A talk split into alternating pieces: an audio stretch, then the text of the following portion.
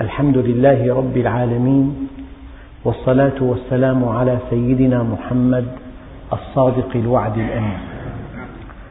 اللهم لا علم لنا إلا ما علمتنا إنك أنت العليم الحكيم. اللهم علمنا ما ينفعنا وانفعنا بما علمتنا وزدنا علما. وأرنا الحق حقا وارزقنا اتباعه. وأرنا الباطل باطلا وارزقنا اجتنابه. واجعلنا ممن يستمعون القول فيتبعون أحسنه وأدخلنا برحمتك في عبادك الصالحين. أيها الإخوة الكرام مع الدرس السادس والثلاثين من دروس سورة البقرة ومع الآية التاسعة والثمانين وهي قوله تعالى ولما جاءهم كتاب من عند الله مصدق لما معهم. الكتاب الذي جاءهم من عند الله والذي يصدق ما عندهم في التوراة هو القرآن الكريم. وكانوا من قبل يستفتحون على الذين كفروا. كانوا يغيظون أهل يثرب بأنه سيأتي نبي وسيؤمن به. وكانوا من قبل يستفتحون على الذين كفروا فلما جاءهم ما عرفوا كفروا به. قال تعالى يعرفون النبي قال يعرفونه كما يعرفون أبناءهم. يعني هل من معرفة سريعة بديهية عفوية فطرية صادقة أكيدة ثابتة كأن يعرف الإنسان ابنه؟ قال تعالى يعرفونه كما يعرفون أبناءهم. أيها الإخوة الكرام لا بد من أن أضع بين أيديكم هذه الحقيقة. الاختلاف عند نقص المعلومات شيء طبيعي. كان الناس أمة واحدة فاختلفوا. أما الاختلاف عند توافر الحقائق قد يعزى إلى الحسد والبغي والمصالح والأهواء والنزعات وما إلى ذلك. قد نختلف لا لأن الحق معي أو معك الحق واضح ولكن قد نختلف لمصالح لأهواء لمطالب لغرائز لحظوظ لمكاسب قد نختلف. هذا أقذر أنواع الخلافات بين الناس. وما اختلف الذين أوتوا الكتاب إلا من بعد ما جاءهم العلم بغيا بينهم العلم بين أيديهم. فإذا أردنا أن نلتفت إلى المسلمين اليوم الإله واحد والنبي واحد والقرآن واحد والتشريع واحد فلم هذا الاختلاف؟ اختلاف البغي والحسد. اختلاف تضارب المصالح اختلاف الأهواء اختلاف المكاسب اختلاف الزعامات. هذا سبب خلاف المسلمين فيما بينهم. لذلك ولما جاءهم كتاب من عند الله مصدق لما معهم. التوراة والإنجيل والقرآن من مصدر علوي واحد. إذا لا نفرق بين أحد من رسله الدعوة واحدة. وما أرسلنا من نبي إلا نوح وما أرسلنا من رسول إلا نوحي إليه أنه لا إله إلا أنا فاعبدون. فحوى دعوة الأنبياء واحدة. أن تؤمن بأنه لا إله إلا الله وأن تعبده. العقيدة توحيد العمل عبادة. إلى عاد أخاهم صالحا.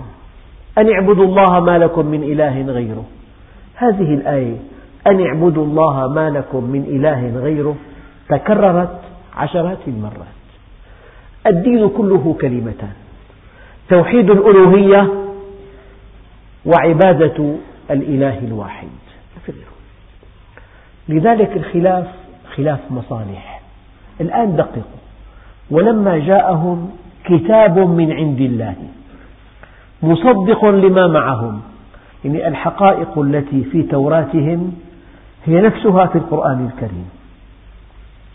وكانوا من قبل من أجل أن يكيدوا للعرب من أهل يثرب الأوس والخزرج كانوا يتباهون بأنه سيأتي نبي وسيكونون أول من يؤمن به. من يؤمنون به. قال فلما جاءهم ما عرفوا كفروا به فلعنة الله على الكافرين. يعني الله عز وجل يمكن أن يقبل منك عذرا أنك لا تعلم لكن إذا علمت ليس لك عذر أبدا. العلم خطير حجة لك إن طبقته وحجة عليك إن لم تطبقه. هذا الذي يعلم ولا يعمل. هذا الذي يعلم يعرف وينحرف هذا غضب الله عليه. ومعنى قول الله عز وجل غير المغضوب عليهم ولا الضالين المغضوب عليهم هم الذين عرفوا وانحرفوا. هل من مسلم على وجه الأرض لا يعلم أن الصلاة حق وأن الصيام حق؟ وأن الحج حق وأن الزكاة حق وأن الصدق حق وأن الأمانة حق وأن الوفاء بالوعد حق وأن الحفاظ على العهد حق وأن الإنصاف حق. هي أشياء بديهية. فلماذا يأكل المسلمون أموال بعضهم بعضا؟ لماذا يرفعون أمرهم إلى القضاء؟ وفي القضاء عشرات بل مئات الألوف من القضايا. لماذا يأكل بعضهم مال بعض؟ لماذا يعتدي بعضهم على أعراض بعض؟ هذا الذي عرف وانحرف له عند الله جزاء كبير. الله عز وجل تجري الآن مناقشة دقيقة جدا. خالق الكون الذي منحنا المنطق. يقول لهؤلاء أنتم تدعون أنه إذا جاء نبي سوف تسبقون الناس إلى الإيمان به.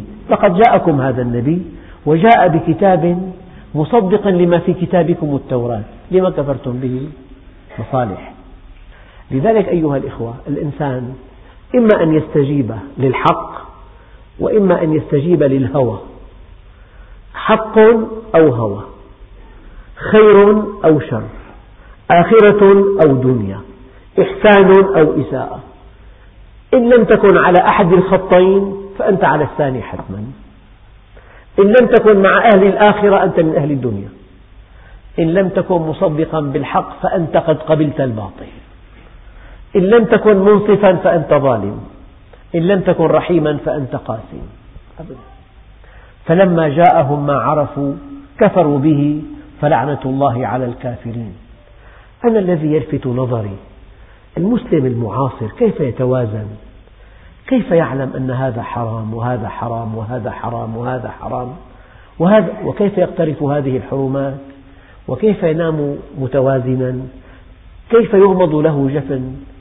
كيف يبيت والله عنه ليس راضيا؟ يقول سيدنا عمر رضي الله عنه عجبت لثلاث عجبت لمؤمل والموت يطلبه.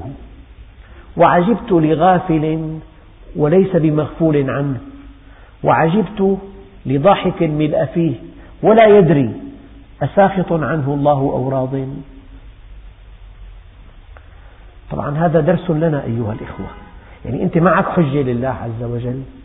أيام بيسألني أخ أنه ماذا أفعل؟ دائما جوابي له هل معك حجة لله عز وجل يوم القيامة؟ يعني إذا منحت ابنا بيتا استثناء من دون إخوته معك حجة؟ بيقول هذا ابني عاجز. إيه؟ هذا كلام مقنع. هذه حجة لك يوم القيامة. حينما تخص ابنا عاجز مشلول عنده عاهة ببيت يؤجره ليأكل من أجرته استثناء وفي حياتك وهبة معك إلى الله حجة.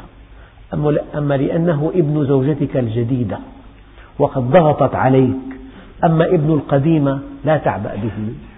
سوف تحاسب يوم القيامة حسابا شديدا. بيقول لي موظف أكتب هذا الضبط قل له هل, لك هل معك جواب إلى الله يوم القيامة؟ دعك من رؤسائك. معك جواب إلى الله. إن كنت ظالما لهذا الإنسان سوف يقتص الله منك. واتقوا دعوة المظلوم ولو كان كافرا. فإنه ليس بينها وبين الله حجاب. يا أخواننا الكرام أتمنى على كل أخ مؤمن دائما وأبدا هيئ لله جوابا.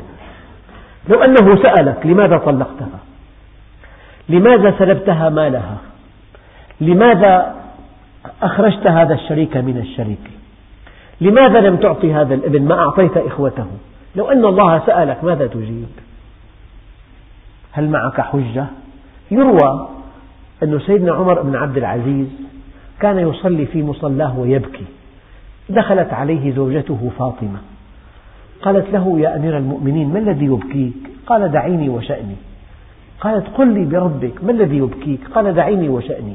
فلما ألحت عليه قال بعد وليت هذا الأمر فكرت في الفقير الجائع والبائس الضائع وذي العيال الكثير والدخل القليل وفي ابن السبيل وفي الشيخ الكبير وفي المرأة الأرملة وفي الطفل الصغير وفي وفي عدد لها عشرات الحالات المؤلمة في مجتمعه.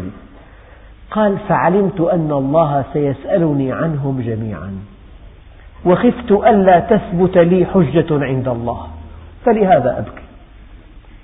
أهم شيء يكون معك حجة لله عز وجل. لما أهملت هذا الولد حتى خرج عن منهج الإسلام؟ لما امتنعت عن تزويجه وأنت قادر أن تزوجه زنى لعل هذا الزنا في صحيفتك. إذا كنت قادرا لما لم تزوجه؟ لما لم تختر لابنتك إنسانا مؤمنا آثرت المال على الإيمان؟ فضيع دينها وأخرجها عن, عن استقامتها. أرضيت أن يكون إنسان غني؟ يأخذ ابنتك فيخرجها عن دينها؟ إذا سألك الله بماذا تجيب؟ لما لم تربي ابنتك؟ هذه البنت التي تظهر كل مفاتنها في الطريق سوف يسأل أبوها يوم القيامة كيف سمحت لها أن تخرج هكذا؟ هل نظرت إلى ثياب خروجها؟ يعني أمامنا مليون سؤال. يعني يروى ورد بالأثر أن الأغنياء يحشرون أربع فرق يوم القيامة. فريق جمع المال من حلال وأنفقه في حرام فيقال خذوه إلى النار. حسابه سريع شديد لكنه سريع. يعني إنسان قتل قتيل فرضا واعترف بالجريمة وعن عمد وإصرار. جلسة واحدة حكم بالإعدام الحكم قاسي لكنه سريع. ما في ما في حاجة للمناقشة. اعترف. وعن سابق إصرار وتصميم. فيقال خذوه إلى النار. فريق آخر جمع المال من حرام وأنفقه في حلال. يعني عنده ملهى وتزوج واشترى بيت. الزواج وشراء البيت انفاق مشروع. أما الملهى دخله غير مشروع. الأول تجارة مشروعة لكن أنفقها على الموائد الخضراء والليالي الحمراء. هذا مصطلح صار بالمجتمع المخملي أو الجنفيص هذا مو مخملي. فالذي جمع المال من حلال وأنفقه في حرام يقال خذوه إلى النار. والذي جمع المال من حرام وأنفقه في حلال يقال خذوه إلى النار. طبعا أما الذي جمع المال من حرام وأنفقه في حرام هذا مباشرة الأبواب مفتحة رأسا بقي الذي جمع المال من حلال وأنفقه في حلال. قال هذا قفوه فاسألوه. هذا السؤال. هل ضيع فرض صلاة هل قال من حوله يا رب لقد أغنيته بين أظهرنا فقصر في جناحنا في, في حقنا؟ النبي الكريم ببلاغة معجزة قال تركته وما زال يسأل ويسأل. امل عنده مليون سؤال. هذا الذي جمع المال من حلال وأنفقه في حلال. في سؤالك يا أخوان. يعني أنت كل عمل كل حركة كل سكنة كل نظرة كل ابتسامة كل عبوس كل عطاء لو قبلت طفل وتركت الطفل الثاني لو خصيت ابن ولم تخص الثاني لو ملت مع زوجة فأكرمتها وأغدقت عليها كل شيء وأهملت الثانية أخشن طعام للثانية أسوأ بيت للثانية أقسى معاملة للثانية هيئ لله جواب. معك جواب إلى الله عز وجل. أخواننا الكرام هذا أهم شيء بالدرس. هيئ لله جواب عن كل شيء تفعله. عن كل حركة وسكنة ونظرة وابتسامة وإنفاق وإقتار ومنع وعطاء ووصل وقطع وود وجفاء يجب أن تهيئ لله جواب. قال لي مرة أخ يعمل في التموين. قال لي يعني مسمح لي أنا أكتب ضبوط؟ قلت له أكتب ما شئت. وأرسل إلى السجن ما شئت ومن شئت. لكنك إذا كنت بطلا يجب أن تهيئ إلى الله جوابا عن كل ضبط. لا الله. لماذا كتبت هذا الضبط؟ أكنت ظالما له؟ الله سيقتص منك. أنا الذي أراه أيها الإخوة أن كل ذكائك وكل عبقريتك وكل تفوقك في أن تكون أديبا مع الله ووقافا عند كلامه. ومؤديا لحقوق العباد مطبقا لمنهجه العظيم. الله عز وجل يقول ولما جاءهم كتاب من عند الله مصدق لما معهم وكانوا من قبل يستفتحون على الذين كفروا فلما جاءهم ما عرفوا كفروا به فلعنة الله على الكافرين. يعني أنا أقول يمكن أن يقبلك الله إذا معك عذر. أما الشيء واضح الحلال بين والحرام بين وتجد معظم الناس يأخذون ما ليس لهم ظلما وعتوا واستكبارا مكابرة يركبون رؤوسهم. يا الله عز وجل كبير وسوف ينتقم منهم.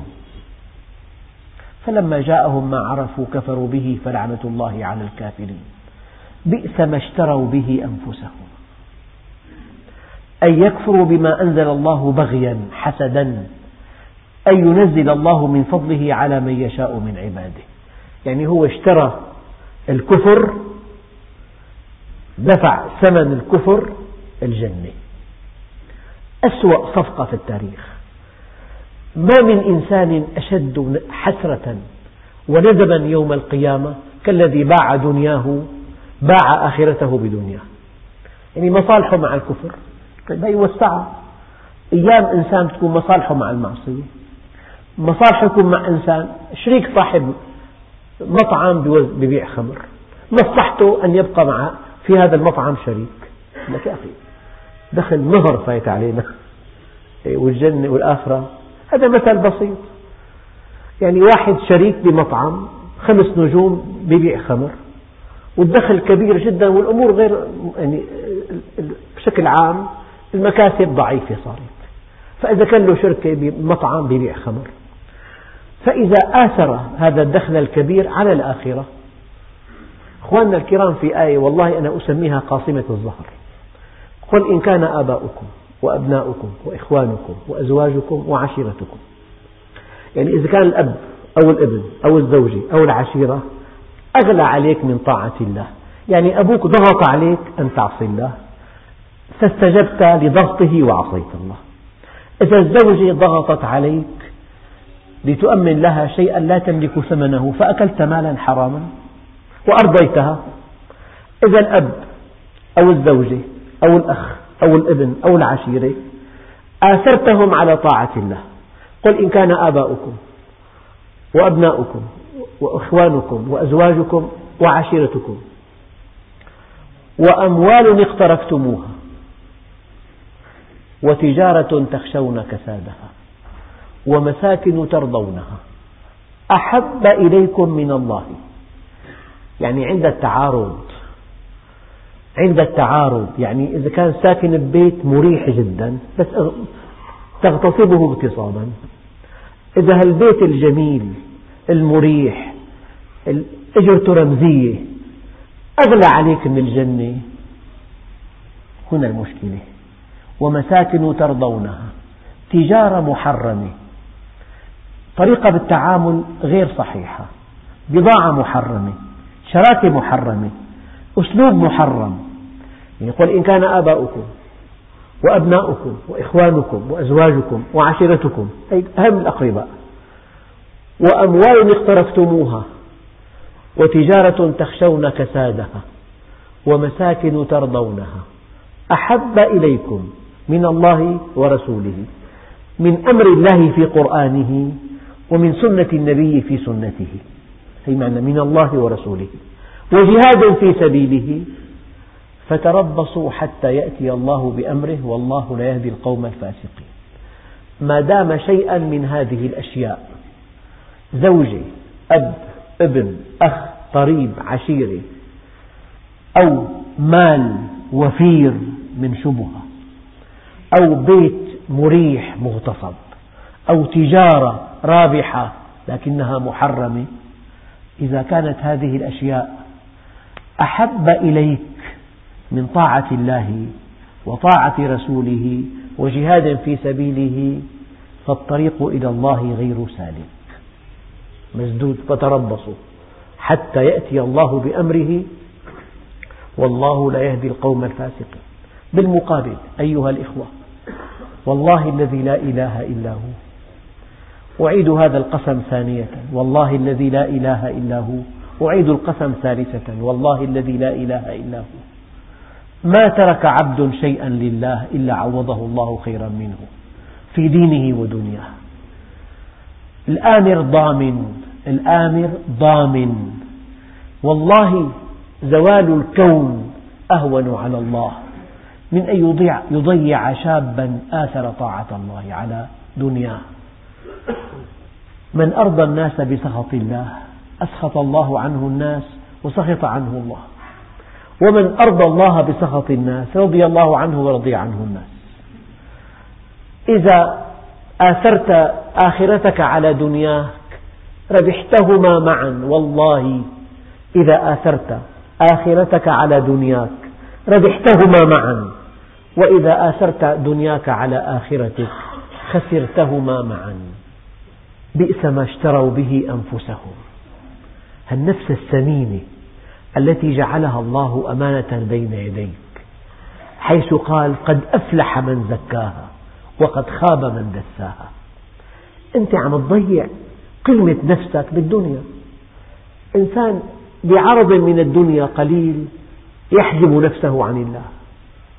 بعرض من الدنيا قليل والله لو عرفت ما عند الله والله لا تبيع هذه الصلة بملء الأرض ذهبا. والله لن تصل إلى الله إلا إذا استوى عندك التبر والتراب. التبر في المعصية كالتراب اركله بقدمك.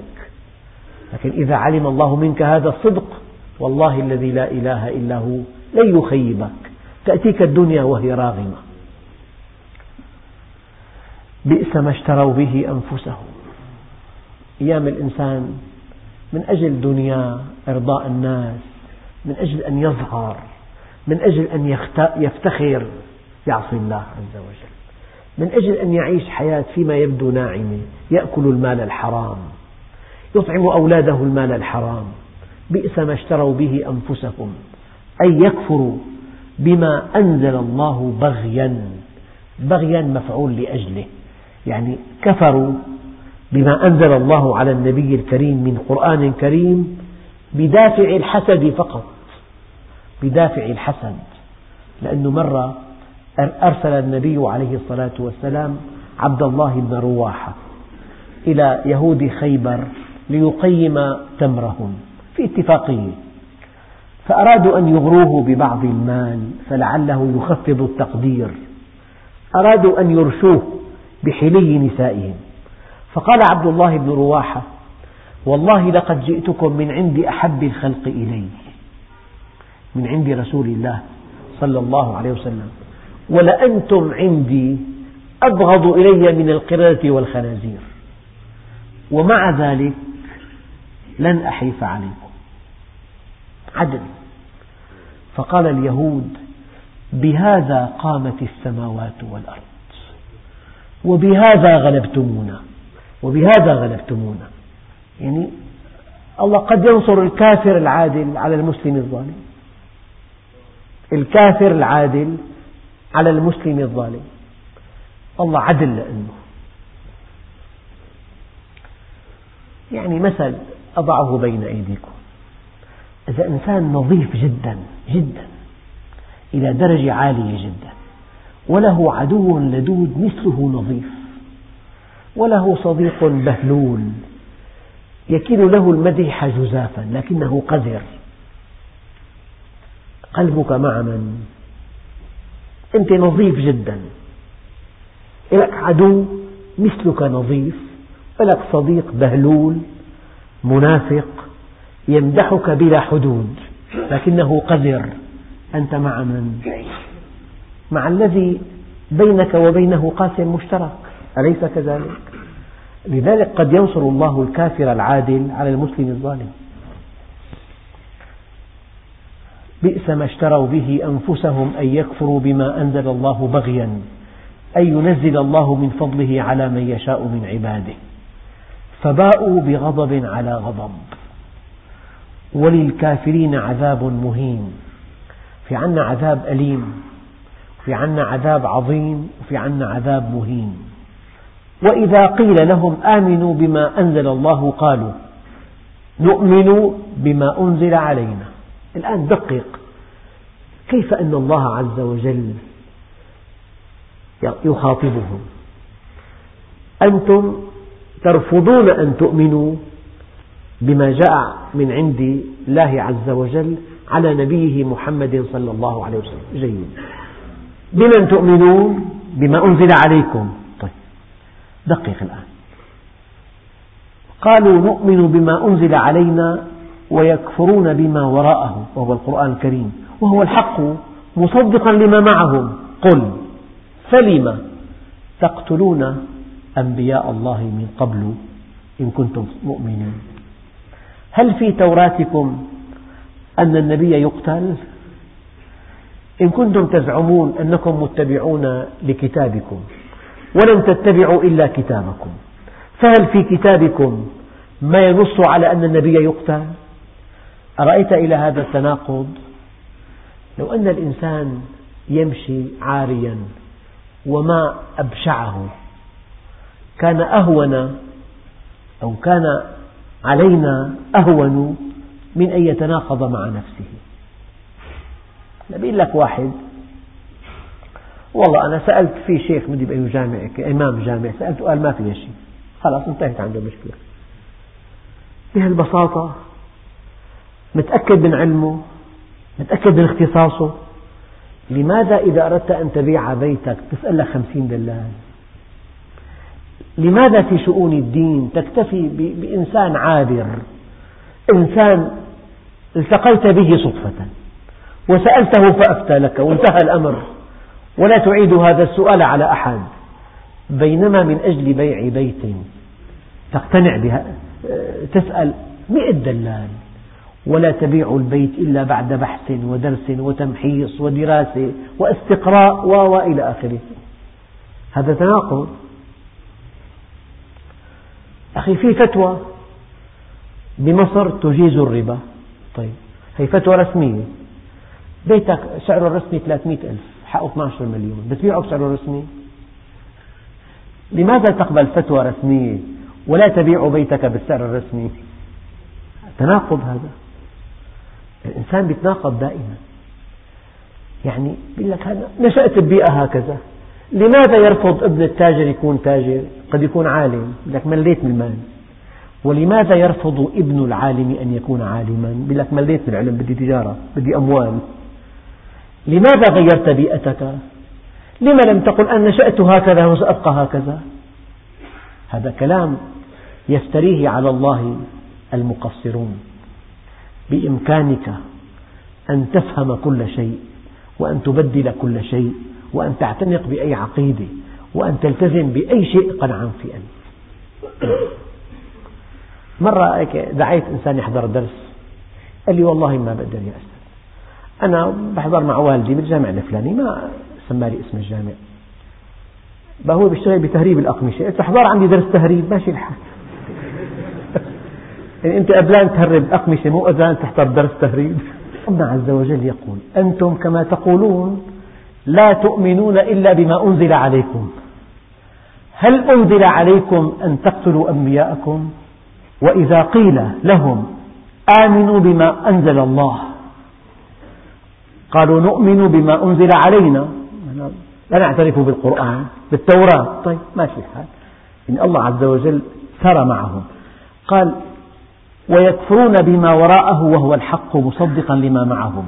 قل فلم تقتلون أنبياء الله من قبل إن كنتم مؤمنين؟ أما في كلمة رائعة في الآية. كلمة من قبل يعني لن تستطيعوا أن تقتلوا هذا النبي. مؤمن. لن تستطيعوا. واحد أراد قتل النبي عليه الصلاة والسلام. جيء به مغفورا إليه. وهو يرتجف خوفا. ظن أنه سيقطع رأسه كما هي العادة. قال له لن تراع لو لن تراع لن تراع. لن نخيفك. ولو أردت ذلك لما سلطت عليه واحد قال أين محمد في معركة لا نجوت إن نجا؟ فالنبي خرج له بنفسه. هكذا. وأمسك رمحا ووكزه به وخزة فكاد يموت منها. وولى هاربا. هو كان يظهر شجاعة كبيرة. فقيل له ما لك تراجعت ووليت هاربا؟ قال والله لو بصق علي لقتلني. نعم. عمير بن وهب جالس مع صفوان بن أمية. قال لصفوان والله لولا أطفال أخاف عليهم العنة من بعدي. ولولا ديون ركبتني ما أفيق سدادها. لذهبت وقتلت محمدا وأرحتكم منه. صفوان رآها فرصة ذهبية لا تقدر بثمن. قال له أما أولادك فهم أولادي ما امتد بهم العمر. وأما ديونك فهي علي بلغت ما بلغت فامضي بما أردت. سقى سيفه سما ومضى إلى المدينة ليقتل محمدا. رآه في الطريق سيدنا عمر. فقال هذا عدو الله عمير جاء يريد شرا. قيده بحمالة سيفه وساقه إلى النبي. وقال يا رسول الله هذا عدو الله عمير بن وهب. جاء يريد شرا. فسيدنا النبي قال له يا عمر أطلقه. أطلقه. قال له ابتعد عنه ابتعد. قال له أدنوا مني يا عمير اقترب. قال له سلم علينا. قال له عمت صباحا. قال له قل السلام عليكم. قال له لست بعيد عهد بسلامي بسلامي هذا سلامي. بغلظة قال له ما الذي جاء بك إلينا? قال له جئت أفك ابني من الأسر. قال له وهذه السيف التي على عاتقك؟ قال قاتلها الله من سيوف. وهل نفعتنا يوم بدر؟ قال يا عمير ألم تقل لصفوان لولا ديون ركبتني؟ وأطفال أخشى عليهم العنت فذهبت وقتلت محمدا وأرحتكم منه؟ وخاف. قال له والله إنك لرسول الله. والله هذا الذي جرى بيني وبين صفوان لم يسمعه أحد إلا الله وأنت رسوله وأسلم. بقى صفوان ينتظر الخبر السار قتل محمد. كان يخرج إلى, إلى ظاهر مكة كل يوم ليتلقى أخبار القتل من ركبان. بعد أيام طويلة فوجئ أن عمير قد أسلم. يعني الله عز وجل قال والله يمنعك من الناس. نعم. فهذا حفظ الله عز وجل. لن يستطيع أحد أن يغتال النبي. لأنه إذا اغتاله تحدى الله عز وجل. وألغيت الدعوة. والله يعصمك من الناس. معنى هذه الآية لن يستطيع أحد أن يغتالك. طيب ماذا نفعل بقوله تعالى؟ الآية التي فيها بيان أفإن مات أو قتل انقلبتم على أعقابكم؟ قال العلماء النبي لا يقتل إلا إذا أدى مهمته كاملة بعد انتهاء انتهاء التبليغ. نعم. أيها الإخوة فلم تقتلون أنبياء الله من قبل؟ في إنسانة بألمانيا سبب إسلامه أن النبي عليه الصلاة والسلام لما جاءه الوحي والله يعصمك من الناس صرف حراسه. معنى ذلك هو يصدق الوحي تصديقا لا حدود له. لو كان قضية رؤيا أو أحلام أو شغلة مفتعلة لما جاء قوله تعالى والله يعصمك من الناس يبقى معتمدا على حراسه. أما النبي عليه الصلاة والسلام لمصداقية الوحي عنده لما أخبره الله أنه يعصمه من الناس صرف حراسة. فلم تقتلون أنبياء الله من قبل إن كنتم مؤمنين؟ طبعا هذه حجة عليهم. نعم. هو مرة النبي اللهم صل عليه آه، دخل واحد يبدو أنه له شأن قال له من الرجل؟ آه، قال عدي بن حاتم. فالنبي رحب به. قال وانطلق به إلى البيت. في الطريق استوقفته امرأة مسنة ضعيفة وقف معها طويلا تكلمه في حاجتها. قال والله ما هذا بأمر ملك. علم أنه نبي. في البيت ألقى إلي وسادة من أدم محشوة ليفا قال اجلس عليها. قلت بل أنت؟ قال بل أنت. قال فجلست عليها وجلس هو على الأرض. قال إيه يا عدي بن حاتم؟ ألم تك ركوسيا؟ قال بلى.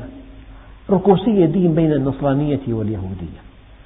قال أولم تكن تسير في قومك بالمرباع تأخذ ربع أموالهم؟ قال بلى. قال فإن ذلك لم يكن يحل في دينك. يعني أنا معك. ألم تكن هكذا؟ قال نعم. كيف تخالف دينك؟ هؤلاء الذين يقتلون الشعوب. الله قال وجعلنا في قلوب الذين اتبعوه رأفة ورحمة. أين هي الرأفة والرحمة؟ والله قلوب كالوحوش. وحوش لا كالوحوش الوحوش أرحم. ولقد جاءكم موسى بالبينات ثم اتخذتم العجل من بعده. يعني معقول؟ تمشي مع نبي عظيم وراءك فرعون بقوته وجبروته وجيشه. وأسلحته وخسوته وظلمه أمامك البحر. الأمل بالنجاة صفر. وقال أصحاب موسى إنا لمدركون. قال كلا. إن معي ربي سيهدين هؤلاء اليهود رأوا بأم أعينهم. كيف أن البحر أصبح طريقا يبسا وساروا مع موسى في البحر وتبعهم فرعون. فلما خرجوا من البحر عاد البحر بحرا عاد الطريق اليبس بحرا فغرق فرعون هل من آية أعظم من هذه الآية؟ هل من آية أعظم في الدلالة على صدق هذا النبي العظيم من هذه الآية؟ وبعد أن خرجوا من البحر قالوا يا موسى اجعل لنا إلها كما لهم آلهة نريد إلها نعبده من دون الله نريد نعم إلها نعبده من دون الله. إذا المعجزات الحسية لا تقدم ولا تؤخر. هذا الكون بوضعه الراهن أعظم معجزة. فمن لم يؤمن به بقوانينه وسننه وعظمته لا يؤمن بخرق قوانينه. أكبر شاهد يعني معقول أن ترى البحر أصبح طريقا يبسا وأنت ماشي مع نبيك. فلما خرجنا من البحر عاد البحر عاد الطريق اليبس بحرا. هل من آية أعظم من ذلك؟ فكيف يقول هؤلاء يا, مو يا نعم اجعل لنا إلها كما لهم آلهة. ولقد جاءكم موسى بالبينات. العصا أصبحت ثعبانا مبينا. نزع يده فإذا هي بيضاء للناظرين. ضرب البحر بعصاه فإذا هو طريق عظيم ومع هذا كله تمنوا أن يكون لهم عجلا يعبدونه من دون الله. ولقد جاءكم موسى بالبينات ثم اتخذتم العجل من بعده وأنتم ظالمون لأنفسكم. وإذ أخذنا ميثاقكم العهد على الطاعة ورفعنا فوقكم الطور هذه من آيات الله الدالة على عظمته. يعني هددناكم بأن يقع الجبل عليكم إن لم تؤمنوا فآمنتم. خذوا ما آتيناكم بقوة واسمعوا. خذوا ما آتيناكم بقوة واسمعوا. السماع عند الله عز وجل هو الاستجابة. السماع الذي يريده الله منك أن يعقبه استجابة.